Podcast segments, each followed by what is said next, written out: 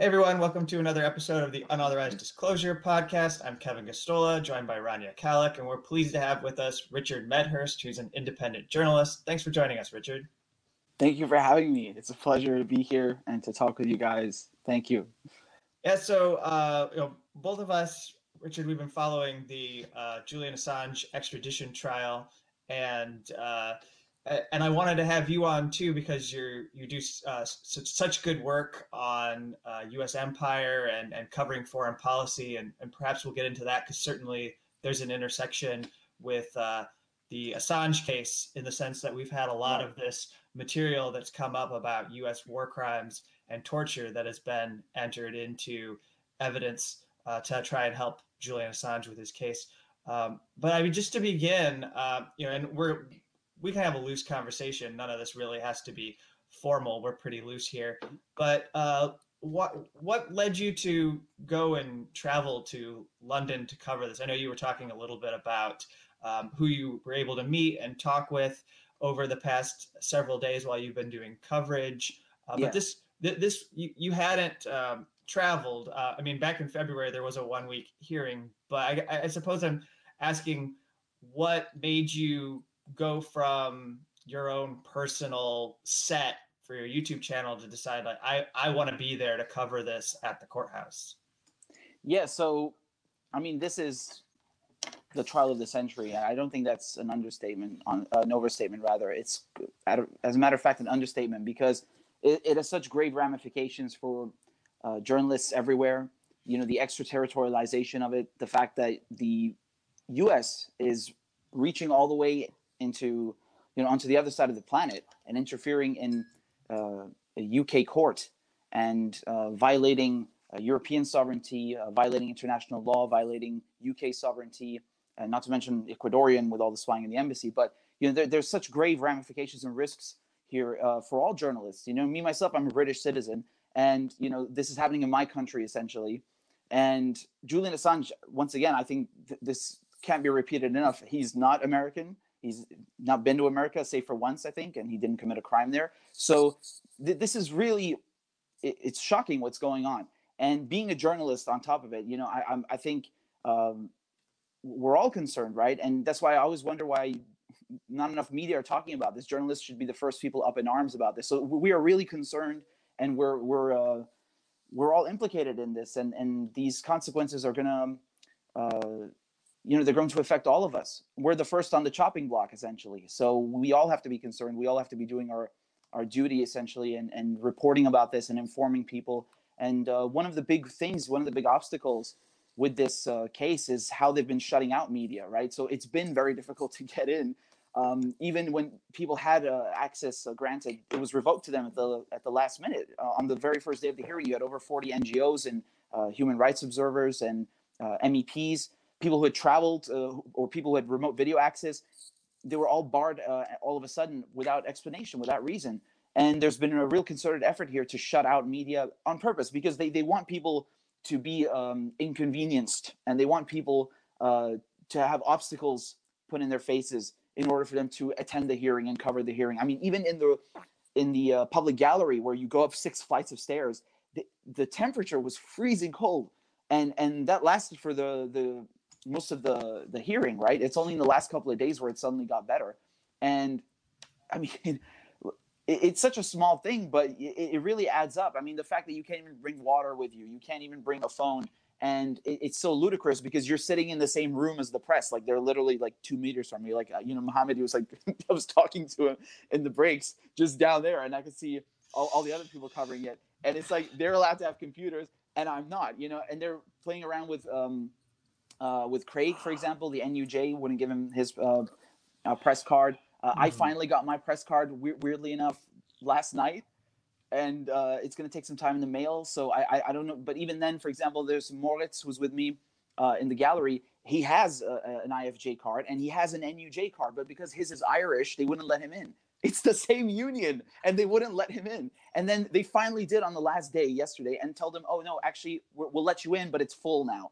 So it's at maximum capacity. This is absurd. So, you know, I, I wanted to go, I wanted to travel, but um, I, I, already knew that you had just five spots in the public gallery. and activists were working really hard um, to save those spots for people who were covering the hearing. One of them, for example, being Craig, but he was actually be, be able to go on the family list afterwards.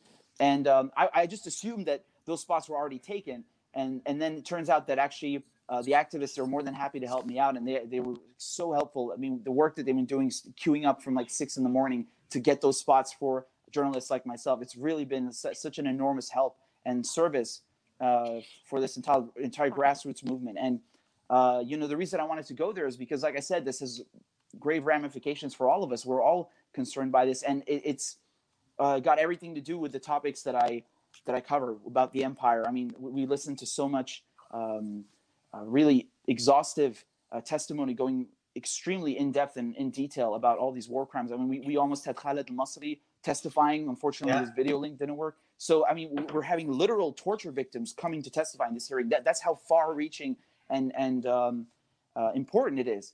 And uh, like I said, there's just no coverage from media. I mean, you, you I didn't see anyone from mainstream media. I, the the most I saw were um, Ruptly, uh, you know, RT and, and and Press TV. That's it. But like BBC, I, ITV, Fox, CNN, you name it, they were they weren't there. They they just don't care. And um, unfortunately, uh, you can uh, make the same indictment upon a lot of uh, independent journalists as well, who who are some of them even afraid to utter Assange's name. So, I mean, what one more can I say? What do you? Why do you think that is? I mean, we know why the mainstream media uh, doesn't care about this issue because they are on the side of the government. They yeah. hate Julian Assange, right? Like they, even though they all won awards based off of what WikiLeaks uh, mm-hmm. put into the public domain, um, that's not what you're supposed to do.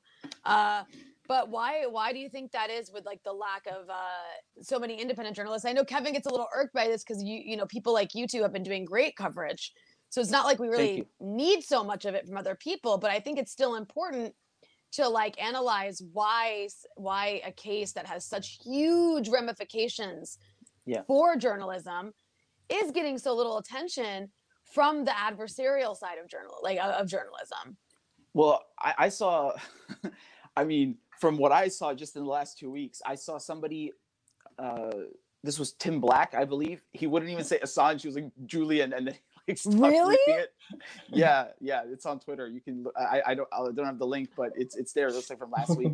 and then with TYT, you. I think you saw the one with TYT. Yeah. With Anna. What is that? And and you know what's really messed up? It's like they, they'll they'll be pressured into doing a video, which they you shouldn't have to pressure them. They should be doing it on their own. But then they'll do one video calling out other media for not covering Assange, and then they'll go back to not covering Assange. Yeah. What the hell? Like you're the fucking problem. The and also not, not having on, and also not even like reaching out to the people who actually are covering it, right? Like, have you guys have TYT reach out to either of you?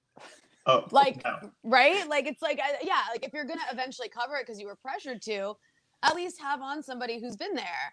Um, but I wanted, I like, I don't understand. I mean, me and Kevin have, I'd like to get your take on this. Me and Kevin have sort of like gone back and forth about why this issue is being ignored not just by the mainstream but by so many independent outlets yeah. and, and journalists and you know one of our theories has been that they've just been propagandized so much to hate Julian Assange for his personality that they can't really see past that. Uh, that's a good point. Uh, actually, uh, Nils Melzer, the um, UN uh, special rapporteur on torture, he said something along those lines. He said that it's much easier to vilify Assange and become acquiescent to his persecution once you've uh, essentially brainwashed people, I'm, I'm, paraphrasing here. Once you've essentially brainwashed them into hating him, you know, when you undertake these uh, character assassinations and, and, smear campaigns against him, uh, you know, removing him from the context of of journalism and and uh, tarnishing his reputation as a journalist, and then portraying him instead as a hacker or a cyber criminal or a rapist even. Yeah. And and just you know, there's a long list of things, or as Mike Pompeo says, uh, calling WikiLeaks a hostile, a non-state hostile intelligence service. So so all of these terms, you know, they become ingrained into uh, the the public uh, psyche, and then um, I, I, I think that does play a role. I, I also thought to myself the other day that perhaps it's not so much an issue of uh, corruption or or let's say a uh, vilification, but more of incompetence. I just think they don't know how to cover this. I, I, I don't know. I'm, I'm, uh, again, we're, we're, we're not lawyers here, but we're trying our best. And you would think that these um, independent media outlets, especially something like TYT, right, who call themselves home of progressives, and they have two studios and they have dozens of staff. I mean, we're working with like 1%, not even 1% of their budget, a fraction of their budget. Like I hauled my ass all the way to London to cover this. Like, what's their excuse? Right. And it's like you said, they don't even reach out to us. They don't even need to spend any money. They can just like literally ask us on for 10 minutes if right. they wanted to. Right. And they don't do it. And I, I, think it's many factors at play. I think that um, one one of them is perhaps incompetence. Uh, higher up on the list, I would say, is um, uh, you know this uh, pressure that they feel essentially that that they themselves will receive flack for covering this because of the character assassinations and smear campaigns against Assange. Uh, but I, again, I think this is a moot point. I mean, of course, somebody who's exposing war crimes is going to have character assassination undertaken upon him and, and, and smear campaigns. That's usually what governments do when you expose their war crimes. let me let me ask you, you, let me ask you both something. Um, like how much do you think the Russia Gate narrative has mm. played into making the issue of WikiLeaks and Assange because they're all wrapped up in that narrative, right? Like the idea right. that the whole idea is that WikiLeaks like helped like worked with the Russians to get Trump oh, elected or something how much has do you think that narrative has played into the like desire or the lack of desire to touch this issue like it becomes even more of like a taboo right yeah yeah how absolutely. much do you think that's played a role I, I mean of course th- this is a bogus point. I think we all know that but it, it has played uh, a large role in that. And it is um, it has made the issue more contentious uh, putting it mildly and and just uh, made people afraid to touch it. But I mean, we, we, we've seen that everything about this Russiagate narrative is completely false. I mean, Julian Assange at the time, he already went on TV and said it's a non state actor that gave me these files. Okay, so that excludes Russia or any other uh, country you'd like to implicate in there. And we had extensive testimony in this trial uh, talking about how, you know, uh, the, uh, the leaks just, it, it doesn't add up. I mean, this is ludicrous because you think that as journalists, you know, it's one thing if somebody on the street believes it, like the the average consumer of news, or let's say the average citizen. That's one thing. But if you're TYT, for example, or whatever journalist who's calling themselves independent or a progressive, I mean, you're a journalist. It's your job to debunk things and find out if they're true or not, and then report on that. So, I mean, even if even if the government was saying that, oh, he was implicated in Russiagate, which is not true. It's your job to find out that it's not true and then report on that. You know, so I think this is beyond journalistic malpractice. It's just uh, it's incorrigible. It really is.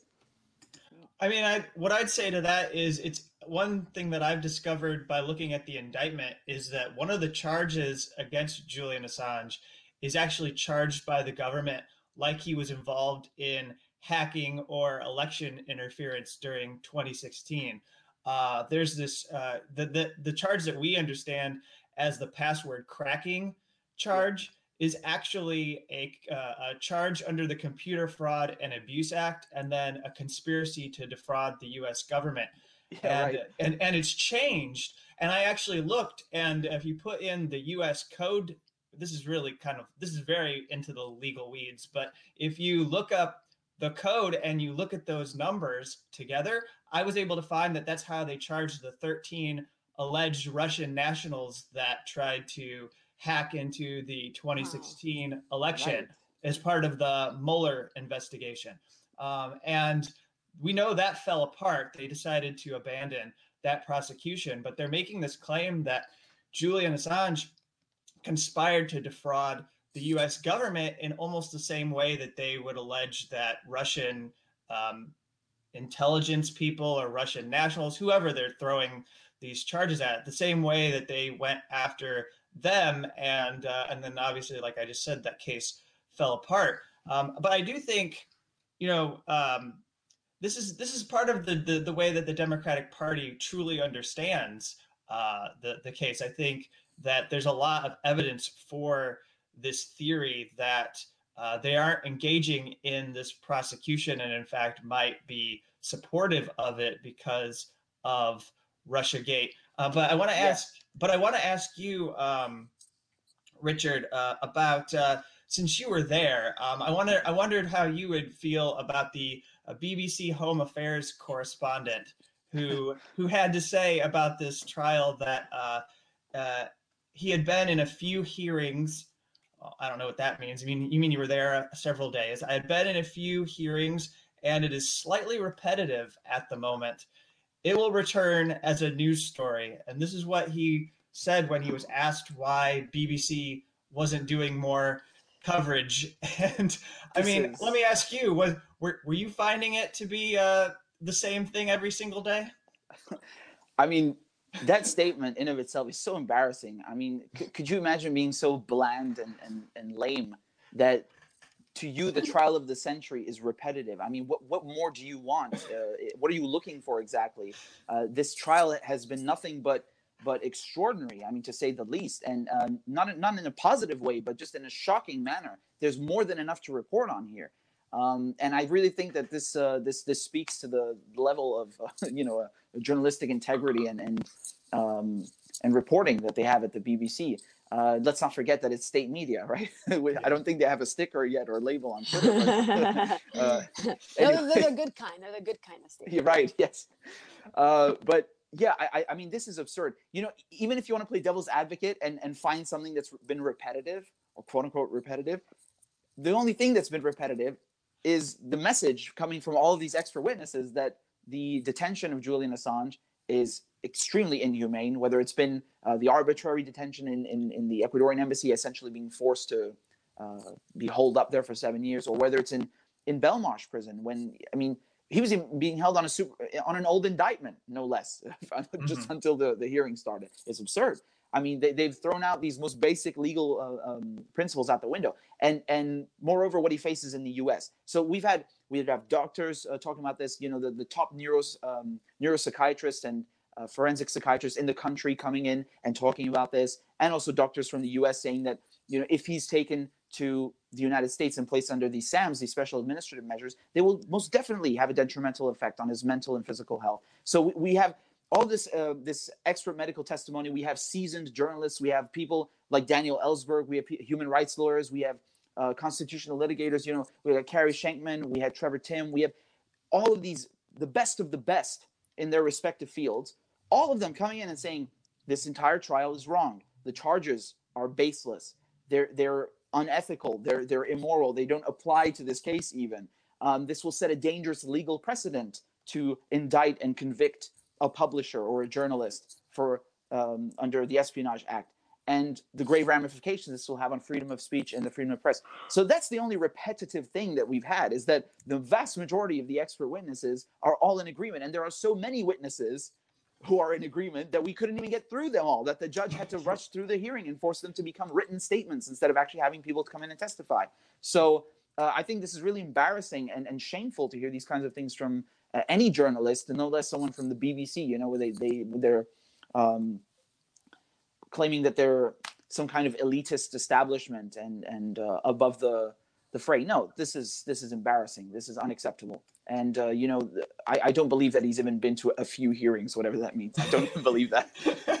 well, and then on this, uh, so so let me ask you, uh, what do you feel was the defense's or Assange's legal team's most effective witness? Or when you were following this over the last 18 days, it, it, it, in total we had about 18 days of testimony, including those those statements, which which by the way, without taking a whole lot of time, I want to say that it is truly insulting to the principles of open justice the way that Judge Vanessa Baraitser handled those statements. When I covered Chelsea Manning's trial in 2013, the military judge required everything that was entered into evidence to be read in full into the record so all press and public in attendance could hear and understand every single word that was being read from it. But the defense attorneys were told that they were only allowed to read parts of it to summarize because she's got the material in front. I've already got it. She says, I've already got it. You don't need to read it. I already have it. So ridiculous. Uh, yeah. But but, uh, but my question to you is, you know, everyone believes, and even I take this approach that Julian Assange is likely to lose this and will have to appeal. But if anything was going to help Julian Assange avoid extradition, what do you feel was their strongest was the strongest part of this case that was put on? So j- just to um, comment quickly on the uh, the statements and the fact they've been summarized. I mean, you, are talking about the court martial in the U.S. Now, correct me if I'm wrong, but I believe in the U.S. you can also access um, the uh, court transcripts for free, and they're open to the public. Whereas in the U.K., you know, uh, as I don't know, sure you know, but given by that sigh that Kevin just gave us, I don't know if that's accurate. Is that not accurate? Well, Kevin? so this so, so the well, backstory since here. it's a court martial and it's classified information, perhaps not with that exactly. But I mean, in the UK, you have to pay like a thousand pounds a day for uh, someone to come and transcribe uh, what's going Oh. on, and that's why the judge That's a lot of yesterday she didn't rule on whether she's going to um, force the uh, defense and prosecution to publish the transcripts, which is absurd because this is a public hearing in a public court. You would think that any member of the public should be able to go and see what's happening there. Never mind the fact that it's been summarized on top of it. So, uh, I mean, that's just shocking. Can I. I can I ask you guys both a question as somebody who obviously I haven't been sitting in and watching. I've just been relying on um, reporting from people like you, because I'm a bad journalist, I guess. But I'm also not covering this case. Um, but like for those who aren't, which is most people, most people are not watching are not watching this play out. They're not watching the witnesses. Why don't like? Can I get like a rundown of hi- like highlights, like between the two of you, like what when you're watching this, like we're not watching it. What's happening that people should know about in these uh, testimonies from both sides? Yeah, I, think. Well, I think that's where I was going because I wanted to start with what I Yeah. thought was, you know, if you hadn't had an opportunity to follow any of this trial and you believed it was incredibly bleak, not that we need to be optimistic, but I do want to give credit to what the defense was trying to do. It had a really difficult job to do in defending Julian Assange. And I think that they came up with some really good people to Yeah. try and undermine the US government. So I mean, j- j- j- so just to answer your questions both at the same Yeah. time, I, I I think the most striking testimonies um, in in overall. So for example, Shenkman, Carey Shenkman, I think he did an excellent job. Uh, I think uh, oftentimes when you had someone who's also a lawyer, they know how to navigate through the BS. The coming from another lawyer, Yeah. so it's it's it's a lot less nerve wracking, I would say, or I could imagine rather, uh, for them, and they also know how how um, how the proceedings work more or less, and they know what to avoid, etc. Not to mention that they are seasoned veterans in their respective fields, right? When it whether it's in journalism or uh, human rights, um, so uh, they they they knew what to do. And Trevor Timm was also amazing, and I think. Um, in came in, in terms of what was uh, explosive uh, testimony and what is also simultaneously uh, hopefully going to aid the defense's case the uc global stuff i would say was is extremely Yeah. Uh, i mean any judge with a shred of integrity would throw this out immediately based on this because you know we- we're hearing from uh, two anonymous witnesses their their their identities have become uh, anonymous at the request of the Spanish court, which is also investigating David Morales, the head of UC Global, simultaneously. So their testimonies, they talked about how there was a concerted effort by Morales to seek out and, and, and get this contract from the US. And he was paid tons of money, right? 200,000 euros a month, I recall. I think it was somewhere around his Yeah. salary to, to go and, and personally transport these recordings uh, every 15 days to the US and he, he openly admitted on telegram with these messages that he was working with you know the, the agency of the stars and stripes and using these trump stickers and yeah he's working for, for the us intelligence whether that's cia or not i don't know but it, you can probably imagine it is uh, it's, in any case it was definitely definitely us intelligence and you know the fact that the us intelligence also blocking the spanish investigation speaks volumes so i think i think the fact that they spied on assange uh, i mean it's not just about violating his privacy it's violating fundamental legal principles of, of having a court proceeding. I mean, whether it's about a parking ticket or an extradition, you, you can't use evidence, tainted evidence, and, and spy on someone and uh, and then submit that in court, right? I mean, this is a, a violation of, uh, I mean, a plethora of, of laws. It's, it's a violation of right to due process under the U.S. Constitution. It's a violation of common law in the UK, right? Legal privilege. It's a violation of uh, several articles under the human uh, the European Convention on Human Rights. So, uh, Article 6, right to a fair trial. Uh, you look at Article 8, also when it comes to terms of uh, legal privilege. So, there's no way you can look at this and not find extraordinary violations of, of very basic fundamental principles of, of uh, law in, in every jurisdiction. And I really hope that, that she will, uh, Judge uh, will find her, the light and, and see that she must throw this case out because there's no guarantee whatsoever that once uh, you know god forbid if julian assange is extradited that they don't use this tainted evidence. What they collected uh, while spying on him, while listening into his conversations with his legal counsel, all of his personal effects, which they stole, which included court documents uh, and and uh, things pertaining to his uh, cases ongoing uh, with, with, the U.S. and other confidential information that they could use against him. It doesn't even have to be uh, something that's necessarily illegal, because as we saw with the superseding indictment, they just they didn't change any of the charges that much. I mean, they didn't add anything new. It was the same 18 counts, but um, they added a bunch of this uh, spam, as I like to call it, but I think legally in the court yeah. they refer to it as conduct. But and, and that's very grave because even though they're not new counts, they can still use it to add harsher sentencing in the U.S. So it, it, it's it's really really grave. And and so just to summarize, I definitely think that this testimony from the two uh, UC Global employees, uh, hopefully that plays a part and and uh, in furthering the defense's case because it's it's such a blatant violation of a right to a fair trial. Yeah, and I want to stay on the, the, the UC Global because uh, we talk about how this has to do with U.S. empire and the way in which it thinks it should not be accountable for its war crimes or torture. Baltasar Garzon, being part of Julian Assange's legal team, we learned from uh, these witnesses, was in fact a priority target to be attacked right. and surveilled and followed. And in fact, he was someone in Spain who considered what is known as the Bush Six cases, which was whether to prosecute Bush administration officials for torture to bring international cases against those officials from within uh, the Spanish courts. And uh, and and now he finds in being connected to Julian Assange that they have targeted him and his law firm that uh, he works for. And I mean, I'm wondering what you have as far as your reaction to to the one IT expert who was part of the Spanish security company under David Morales working, and his statement is um, one paragraph after paragraph. Yeah.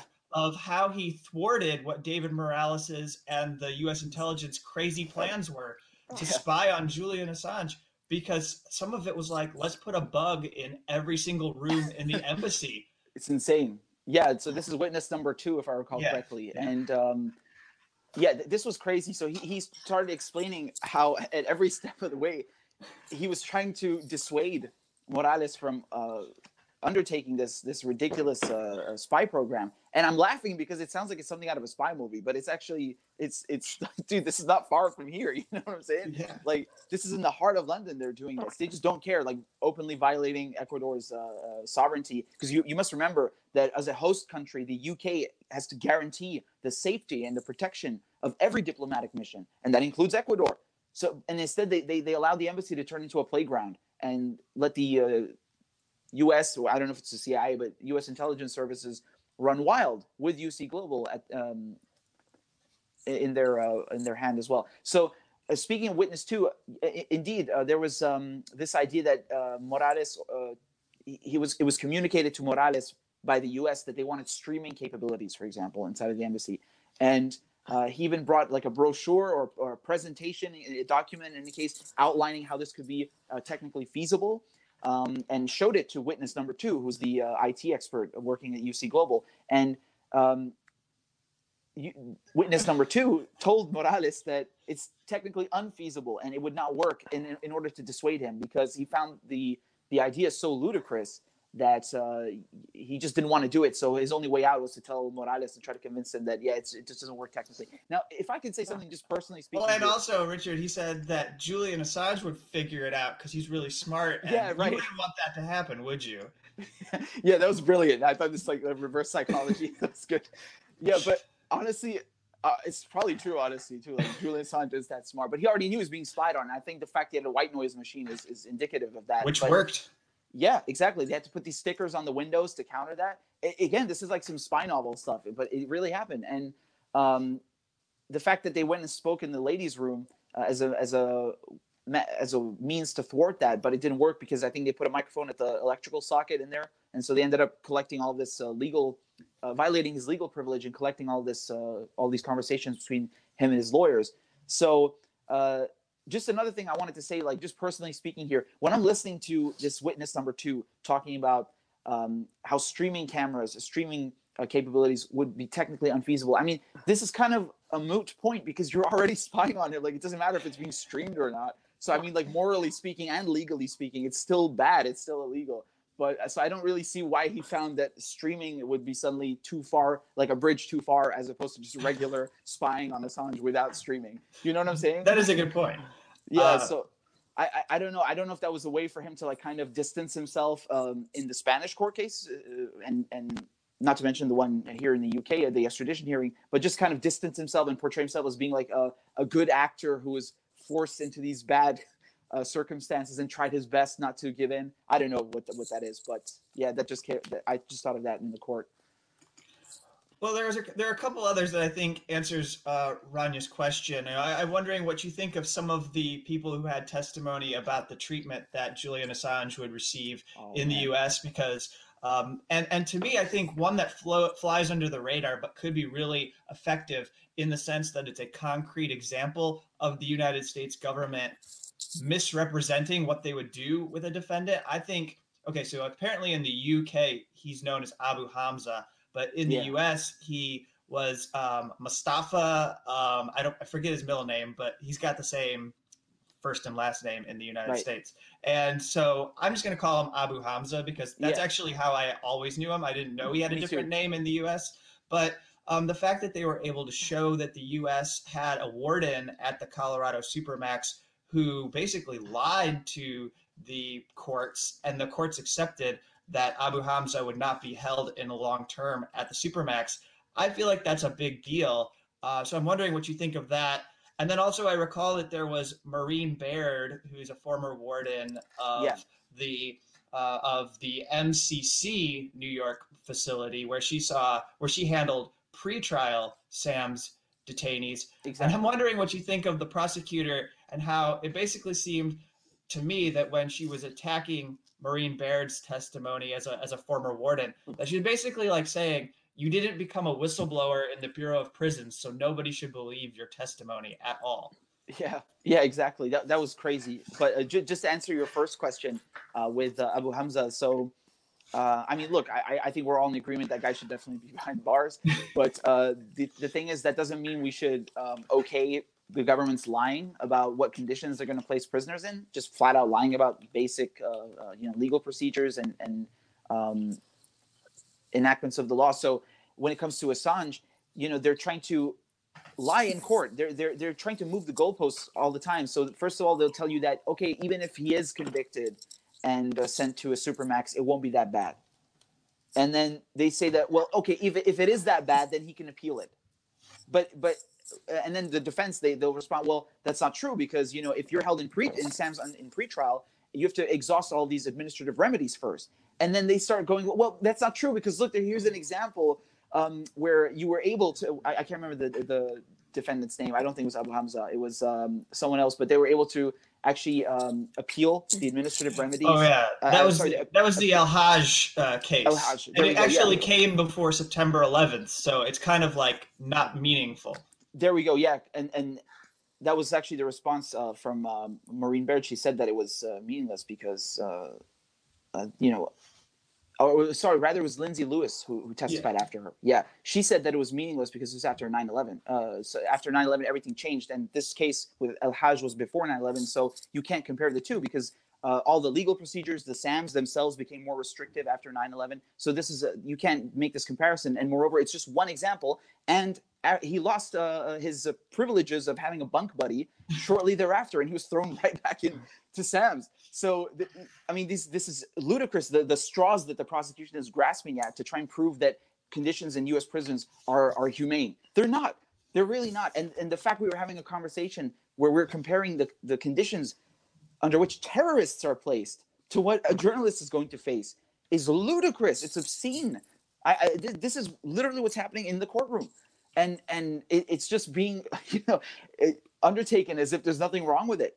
And when it comes to um, Maureen Baird's testimony, um, I, I think she was really solid, but what the prosecution did was extremely dirty. So you know, I'm, I'm sure. Uh, every single person covering this case knows by now kevin you know this uh, extremely well that the prosecution have the strategy where they try to discredit the expert witness Yep. and and uh, do this in several ways. So they'll say like, you know, are, are you biased in favor of Assange? Oh, look what you once said about this uh, case against Assange, and then they'll try to go after their uh, respective uh, field of expertise and try to denigrate um, their their opinion in, in regards to that. And with Maureen Baird, they did this ridiculous routine where they're trying to accuse her of having not complained enough about um, SAMS when she was uh, in charge of MCC in New York, and they even said that she should have encouraged her staff to talk to prisoners. Like, why didn't you encourage the guards to speak more to the prisoners?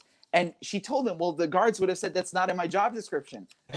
you can't do that. And if she had gone, she couldn't have gone, uh, you know, over uh, anyone else's head, and she couldn't have actually done much as a warden herself because SAMs are directive and they're very black and white, and it's there's no gray gray area. And one prison warden is not going to change that.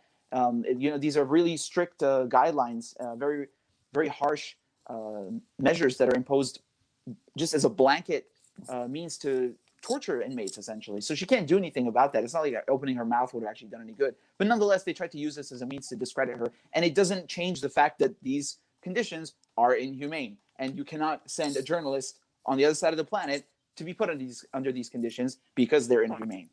Doesn't change that. Yeah, and um, I'll I'll let Rania get back in here in a moment, but it was kind of heavy because she goes, "I had to tell myself this was okay," and Yeah. and it was like, whoa, like uh, this is your system. This is what the Crown Prosecution Authority is basically selling to Judge Vanessa Baraitser in this case, selling that this is uh, going to uphold human rights that are supposedly sacrosanct in the UK, and, and of course we've had so many examples. I'm including the doctor who was like, Julian Assange would be resilient if he was put in Oh my God. solitary confinement. Oh God, that that was Fazel, I believe. Um, right? So that that was ludicrous because they're trying to use his uh, whatever Depression. re- resilience he's had up until now, withstanding these inhumane conditions against him. And a- again, that's that's not that's no indication that he won't buckle under even more uh, pressure. And I think it's really disgusting that they're using his mental illness against him and and trying to downplay the severity of it. Like they also went on this this crusade essentially trying to ascertain that uh, trying to assert rather that depression is not serious mental illness. You have to have psychosis for it to be serious. Who said that? You you have an epidemic of male suicide ongoing every single day and that is nowhere near talked about enough. So so how is that not a serious mental illness? People kill themselves because of depression. It's a very serious mental illness. And it, and of course it's self-reported which is another point that the prosecution were were going off about. And I, I really found this so ludicrous. You have a bunch of lawyers trying to like basically debunk science i mean it's not your place to talk about um, the, these kinds of things. You know you're bringing people like uh, Kopelman who's you know one of the most uh, highly regarded neuropsychiatrists in the country and you're, you're trying to tell him what his job is. That, that that point where lewis you know was trying to accuse him of being a neuropsychiatrist as opposed to a forensic psychiatrist and he's like well you've recruited me. You've, you've solicited my services as a neuro as a forensic psychiatrist in other cases and now you don't want me anymore. You know i found that ridiculous Uh, so just just so people can follow who weren't following this trial, um, Yeah, Michael. Kopelman was the doctor who the defense brought in to do assessments of Julian Assange. And then we're talking about Lewis, James Lewis, who we find out has a mega brain, um, according to his law firm website. Yeah, yeah, exactly. Me- Mega Brain, Mega Brain Lewis. I, I- that was I actually thought that was a meme that someone had sent me on Twitter, and I looked it up, and it, it was real. Like if you type Lewis and you go on like I think the first website, you'll see that it's kind of like an ad or something. Mega Brain Lewis. It's just unbelievable.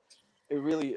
It's, Based on what you guys have said, it sounds to me like the Assange side has some really good arguments in its favor. Um, yeah, but at the end of the day, it's not like a jury deciding this, it's a judge. So, what are your thoughts on where this will go?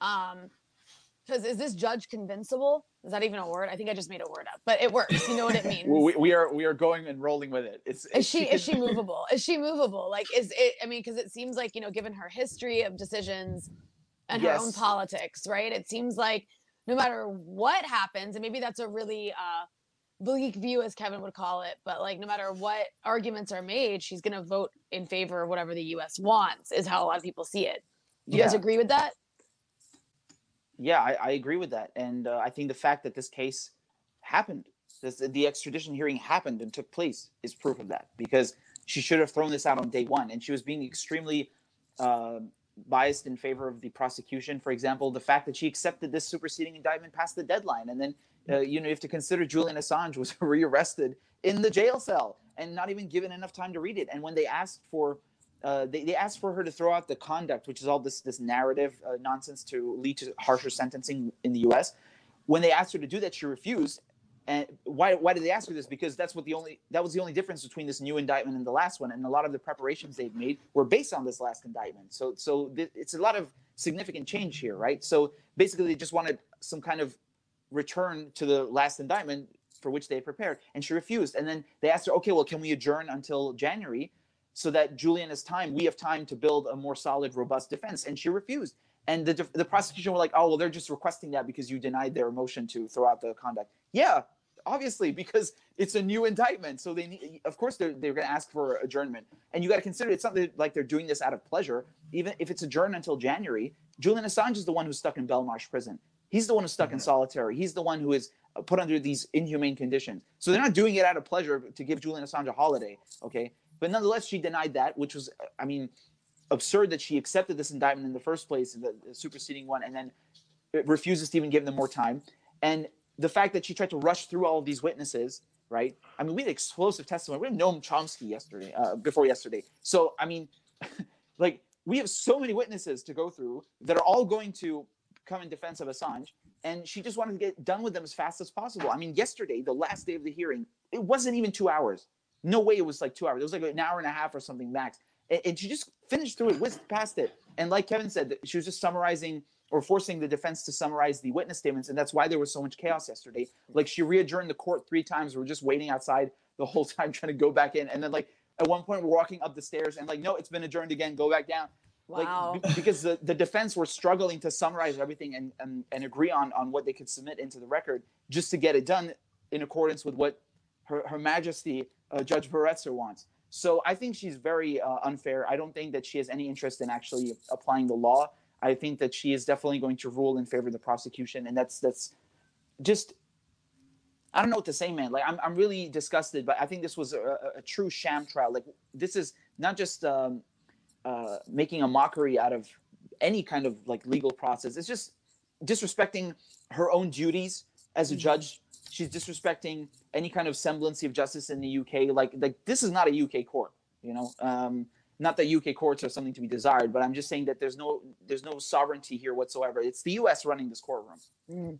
So, she's going through the motions of pretending to give the defense an opportunity, but really she doesn't care what they say. Yeah, exactly.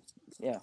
Well, then the other thing is that throughout it, we've had featured on and on again throughout the entire trial. Uh, they just kept coming back to this Gordon Kromberg, the oh, assistant U.S. attorney, who, by the way, like uh, people shouldn't people should know who Gordon Kromberg is uh, because he was involved in putting Samuel Al-Arian um, through a, a, heinous political prosecution, um, basically for his po- political beliefs and the fact that um, he's Palestinian and uh, targeting him in, in, in, this manner.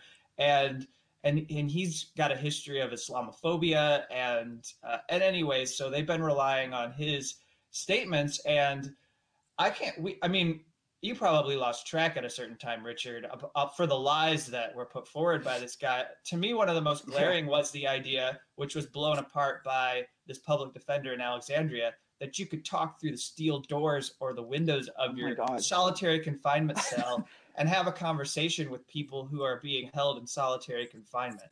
Yeah, if you scream, yeah. then you can have a conversation. Technically speaking, if you can scream and maintain screaming levels of speaking, yeah, then you can. But that was insane. Like as you mentioned, how how he, he blatantly lied about uh, the the conditions under which uh, Julian Assange will be placed, and it, it's it's mind boggling how in the in the indictment, he he. Uh, I mean, it's it's pretty clear cut that there's a very real possibility. It's very likely that Assange will be placed um, under SAMs. Right. This is not something that they're even denying, and the prosecution nonetheless tried to deny what's in the indictment, which I mean, it, it's crazy. It, it's it's really crazy. And when when it benefited them, then of course they would go and cite Kromberg and, and say that oh well, according to according to AUSA Kromberg, who you know is basically on the same team as us, uh, everything is going to be fine. So you must trust us. because we know best, and the judge is just going along with it. I mean, I don't see how you can re- reference uh, the guy filing the indictment. But but they can't cross-examine him. He's never called as a witness. You can't ask him like how he arrived at his opinion. You can't do what they've been able to do to demolish defense witnesses or to make them look stupid in front of the judge. If even that happened, I'm not saying it did, but yeah, but exactly. but you know, there's no way that they can cross-examine uh, this guy. And um, and by the way, you know, not to stray too far um, afield from what people generally understand, but but I do think one thing that was fascinating to me is how they seem to be lying that he would be treated like a national security defendant if he's brought to the United States. I don't know if you noticed that, Richard, but in a lot of testimony, it seemed like they didn't want the judge to believe he'd be treated like a terrorist, even though you have Mike Pompeo saying, you know, it's a it's a hostile non-state intelligence agency. So wouldn't you treat them like they were uh, that kind of an enemy organization? I mean, that's that's an excellent point because the, the the whole point of this uh, this entire hearing is to put Julian Assange in the same conditions where terrorists are placed. So, uh, you know, however they want to spin it in the courtroom makes no difference. He's going to be uh, sent to ADC in Virginia. And then if he's convicted, which he most surely will, because the jury is going to be made up of people who, guess what, work in the intelligence community. so we know how they're going to vote. And he's going to be sent to ADX Florence and placed. Uh, he's never going to see the sun again. I mean, I posted that that short excerpt from a CNN clip where Robert um, uh, Robert Hood, the former warden of uh, ADX Florence, he was saying that this is a fate much worse than death. So you never see the sun again once you go in. I mean, we're talking about a journalist here. They don't care. That's where he's being sent, and that's where he will be sent. And they, they they're trying to spin it that oh, uh, one one second they'll say he's not a journalist. What he did is criminal. He's a cyber criminal. He, he, he, sought to crack this password with Chelsea Manning and steal documents and endanger lives. And then the next moment, they're arguing that, well, even if he is a journalist, there's no legal precedent that stops us from prosecuting journalists. we have to balance national security and freedom of speech. That's what they were arguing in court. Wow. Unbelievable. Unbelievable. Like they're just shameless. So so it, it doesn't matter how like w- which way you go with it. They're always going to move the goalposts and try to lie their way out of it. And from one minute to the next, I'm not even kidding. And the most absurd thing, so I'm going a bit off track here, but this is so absurd when when they talked about the baby, the one year old, and because yeah. like Abu Hamza wrote a letter to his son uh, saying, uh, "Tell my grandson that I love him," and they thought that it was code or something. Like they accused him of, of transmitting a secret message. Tell my grandson I love him. And then Dobbin, the the, the prosecution, uh, Lewis wasn't there that day. She she answered well, uh, she retorted to the defense, um, uh, sorry, to the expert witness. Well, we know that Abu Hamza's family members have been involved in very serious crimes. It's a baby. What are you talking about? It's a one-year-old baby. now they're calling it a baby a terrorist. I mean, this is the levels of wow. absurdity that we're dealing with here. This is these are the mental gymnastics that the prosecution is demonstrating before a judge at the Old Bailey in the Central Criminal But Court. you know, it sounds really repetitive to me. right. You're hired. You got a job at the BBC. Yeah, it just sounds so repetitive and boring to me. Like, imagine thinking that everything you've said, and imagine that's your takeaways. Well, it's really repetitive and boring. Well, of course he'd say that because he didn't go to the court. He didn't watch the hearings. He has no idea. That he needs to get out of jail free card. You know, he needs to, he needs to not be uh, held accountable for the fact that he doesn't do his job, and everybody wants him to be there. I mean, the fact is there's a lot of people who figured out that this was happening and wanted more coverage and were looking for it and were hungry but you'd go through even just a basic google search on any given day and it was a paltry amount of articles that were being i mean you have this kind of a trial happening that we've just described and there might have been two or three articles worldwide published on any given day. Yeah. Yeah dude i'm telling you myself i was i was at the court. There was no one there the only people there were the activists. That's it. You know, we're the public gallery is like in this tunnel underneath, and you have the, the activists that are queuing up to, to get us to places. God bless them. I can't shout them out, uh, shout them out enough because they, they, what they did coming in there every single day, whether it was raining, whether it was cold or not, and, and queuing up, doing this for weeks. Huge respect to them. Seriously, without them, we, I, I wouldn't have been able to cover the. You know, Moritz wouldn't have been able to get in. So many people would not have been able to get in. Uh, Rebecca from uh, Reporters Without Borders wouldn't have been able to get him because, uh, of course, NGOs are considered members of the public now, and trial observers are not a thing anymore in the UK. That's yeah, these are the kind of precedents already being set now in the in this country. So that's very important. And and I want to just like highlight the work that they've been doing because you know they, they've been out there making the noise and, and banging on the instruments and everything, trying Yep. to disrupt the proceedings. I think uh, you probably know more about this, Kevin, because you were at Wool- you were at Woolwich in February. So I think that was very effective for the the court proceedings. You could actually hear it. Here you could not, unfortunately. But um, uh, yeah, like just my point is that there was no media. Like I'm telling you, there was no media. You would have a few cameras at the end of the day. Uh, most of them independent journalists. You know, you had um, uh, Juan who was out there. I saw him yesterday. I met with him, and you know maybe Ruptly coming in, uh, RT, and that's it. No one else. I never saw one saw any kind of mainstream uh, media outlet or or a truck or uh, anything. No one. That, that's it. Like like there were some moments uh, where it, there's just nothing. There's no one. Like you know, it's just empty. I, and, and they told me some of the activists that on some days, for the, for the public gallery where you have five spots, right? There were like two people coming in to watch it on some days. Hmm. There was there was just no one there, and I, I and my my impression was like, well, if if this is the kind of coverage this case is getting, I mean, we're screwed because this is this is an abomination. I think most people, if they found out what's happening, they would be outraged, and that's why they make it so hard. They they put all these obstacles in place uh, for the people who do seek to cover it. And of course, you know, when it comes to the, BBC, when it comes to uh, CNN, whoever you want, uh, whoever you want to put in this indictment, no, no pun intended. These people, they're actually fine with the status quo, and they're fine with this uh, extradition hearing happening because they don't report on war crimes to begin with. They don't do this kind of reporting anyway. So even if Assange is convicted, it doesn't. They're not involved. They don't care. But I think they'll, they're going to be in for a very, um, a very unpleasant surprise because it starts now with Assange. They make an example out of him, and they'll go after the rest of the independent media. And then soon enough, it's it's going to become uh, just all out. Uh, I mean, persecution of journalists. So, so if they think that they're safe now and they're comfortable now, they're they're in for a, a really uh, rude awakening sooner sooner or later. That's that's my my opinion. Yeah, and so as we wrap, because we need to start um, concluding, I'll just say the the Stella Moris, who is Julian Assange's partner, and I think Kristinn Hrafnsson, the WikiLeaks editor in chief, would say that the U.S. was putting journalism on trial. Yeah. And to counter that, I would suggest that the WikiLeaks, or, or sorry, Assange's legal team was putting U.S. on trial, putting U.S. war crimes on trial, putting their conduct on trial, putting the way that they supported an espionage operation against a diplomatic embassy, a diplomatic Yeah. facility on trial. And I, I don't, you, if you have anything to add here, for people who think this is about Julian Assange, it is, it absolutely is.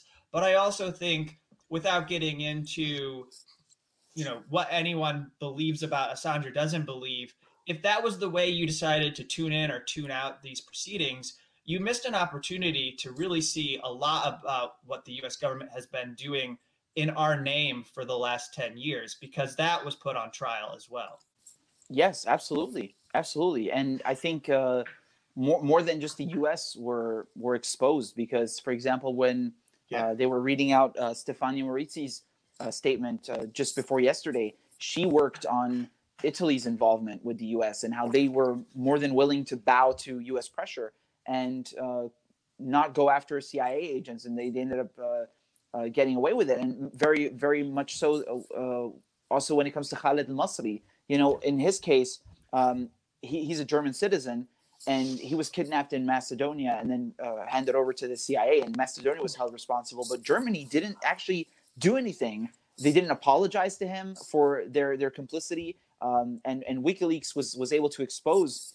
Uh, how how they ended up issuing warrants in the wrong jurisdiction, if I recall correctly, so that you know even if they were they were on paper going after the U.S., it, was- that wasn't actually going to translate into anything tangible. Tangible. So you know all these Euro- Western European countries uh, were also exposed and put on trial, as, as you as you mentioned, and I think that's a very eloquent way of putting it, and it's important because even though it is about Assange, if you if you looked at what was being said in the trial, it was about imperialism very clearly, and it, it showcased the the full extent of these war crimes, and not just um, not just what what Assange published, but also the uh, the lengths that uh, you know the suffering that Chelsea Manning went through, which we heard about uh, yeah. also in the last couple of days, uh, in in her, in her quest to to bring these war crimes to light, which is a really valiant and and an honorable act, and and I think it's extremely important for this stuff to be brought into the public uh, arena because once people find out what's being done in their name, surely they must be outraged. I, I don't see how you can see